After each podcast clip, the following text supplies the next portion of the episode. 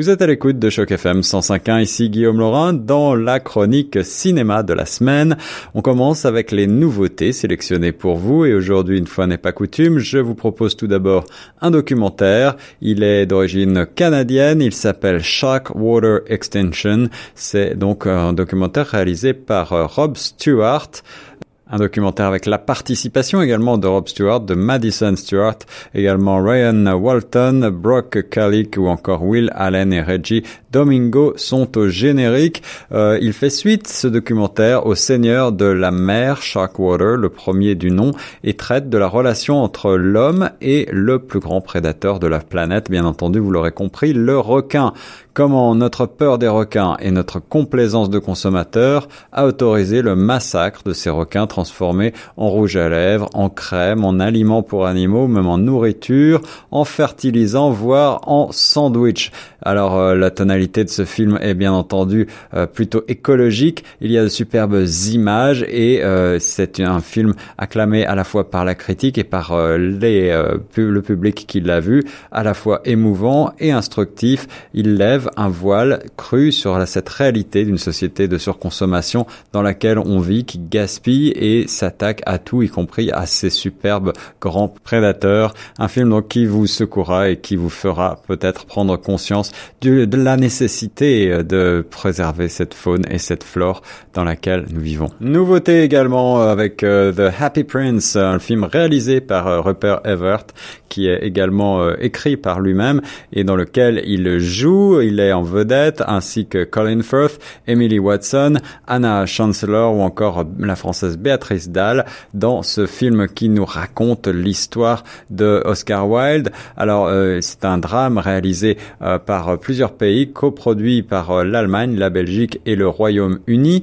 L'histoire, c'est celle de Wilde en 1897 lorsqu'il fuit vers la France après deux années de prison à Londres pour grave immoralité puisqu'il était homosexuel et cette relation avec son jeune amant Lord Alfred Douglas, surnommé Bosie, qui est donc euh, interprété ici par euh, Colin Morgan, est à l'époque bien entendu vu d'un très mauvais œil par les autorités. Après l'échec de sa tentative de réconciliation avec sa femme, jouée ici par Emily Watson, et ses fils, Wilde retrouve Bosie et se sauve à Naples. Trois ans plus tard, il est de retour en France, gisant sur son lit de mort euh, dans une chambre d'hôtel miteuse à Paris. Les souvenirs du passé lui reviennent, l'emportant vers d'autres lieux et d'autres temps. Et c'est donc une histoire euh, inédite que celle des derniers jours de la vie tragique d'Oscar Wilde, un grand homme de lettres, mais aussi une personnalité controversée dans cette euh, Angleterre de l'époque assez puritaine et qui passe donc de superstar à homme déchu avec beaucoup de flashbacks, des moments de gloire, des moments d'amour. C'est un beau film en costume. Un bel hommage de Rupert Everett à Oscar Wilde, même si euh, il le montre sans phare, avec euh, son côté provocateur, hein, une personnalité ambivalente, parfois même un petit peu répugnante, il faut bien le dire. En tout cas, euh, les critiques sont assez partagées, mais malgré tout, certains le trouvent un petit peu long, certains euh, regrettent donc euh, certaines images, mais malgré tout, la performance de Rupert Everett a commencé par lui et tout en sobriété a convaincu plus d'un spectateur. The Hate You Give maintenant, c'est un film américain réalisé par George Hillman Jr. Il sort euh, également cette semaine avec euh, Amanda Steinberg, Regina Hall, Russell Hornsby dans les rôles principaux. L'histoire est celle de Star, témoin de la mort de son meilleur ami d'enfance, Khalil, qui est tué par balle par un officier de police. Confronté aux nombreuses pressions de sa communauté, Star va trouver sa voie et se battre pour ce qui est juste. La plupart des spectateurs euh, se rassemblent pour voir beaucoup de justesse dans ce film avec l'actrice principale qui est également très crédible, tout comme le scénario, peut-être quelques longueurs, mais on ressort secoué avec beaucoup d'émotion et euh, un film très touchant.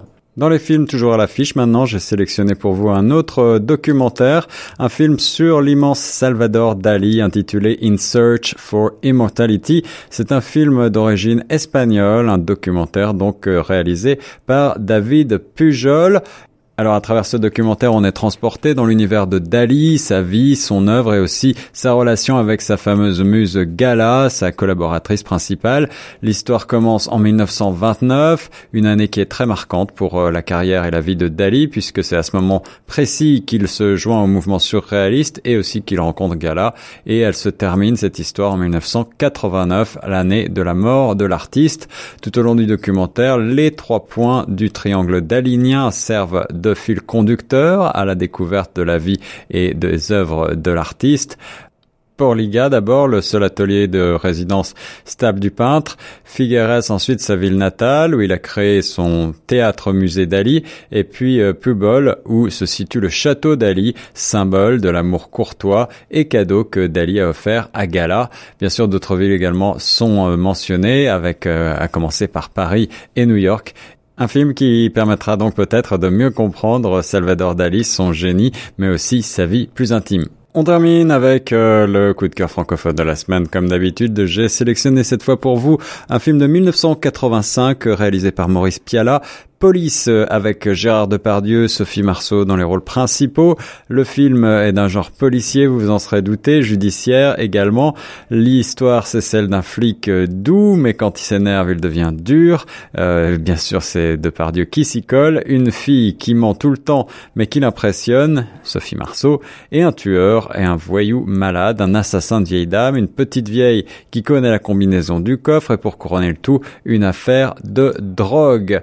Alors il y a vraiment beaucoup d'énergie dans le jeu de Depardieu à cette époque-là, et puis euh, on retrouve des euh, seconds rôles sympathiques comme Anconina ou encore euh, Sandrine Bonner, alors c'est un polar bien sûr, mais pas seulement, il va au-delà de ces genres, il brouille un petit peu les repères. C'est un film très réaliste avant tout, avec euh, des acteurs euh, qui donnent des textes extrêmement percutants, et on est plongé au cœur d'un commissariat parisien presque comme dans un documentaire façon euh, Raymond Depardon, qui se trouvait derrière la caméra d'ailleurs, et l'atmosphère est vraiment très bien restituée. C'est un film qui ne se laisse pas forcément apprécier à la première vision, alors je vous invite à vous repencher si vous l'avez vu il y a longtemps comme moi. Sur ce, je vous laisse sur ces bonnes paroles et vous souhaite une bonne semaine et un bon cinéma sur Choc FM 105.1.